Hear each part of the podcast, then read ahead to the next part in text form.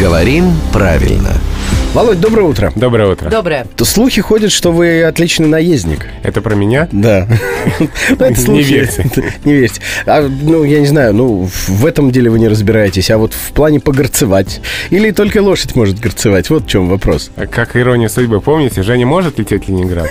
Может. А Павлик может? Они оба могут. Они- Слушайте, здесь такая же Здесь история, такая да? история, они оба могут, только по-разному. Потому что горцевать различается значение о всаднике и о лошади. О всаднике горцевать, умело, красиво ездить верхом, щеголять ловкостью в верховой езде. Ага. А о лошади передвигаться, подпрыгивая, или стоять на месте, непрерывно переступая с ноги на ногу.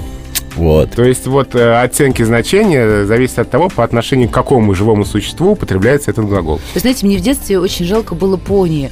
Мне казалось, что они так завидуют лошадкам и ничего, как лошадки, не умеют. А пони может горцевать? Ну, понял, это тоже лошадка, в общем-то. Ну, может Может, горцевать или нет? конечно. Да, да.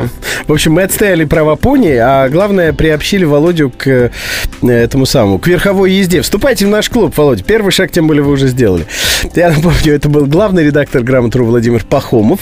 А, Рубрику «Говорим правильно» слушайте э, ежедневно по будням в конце каждого часа в 7.50, 8.50 и в 9.50. Ну, а скачать ее можно в iTunes.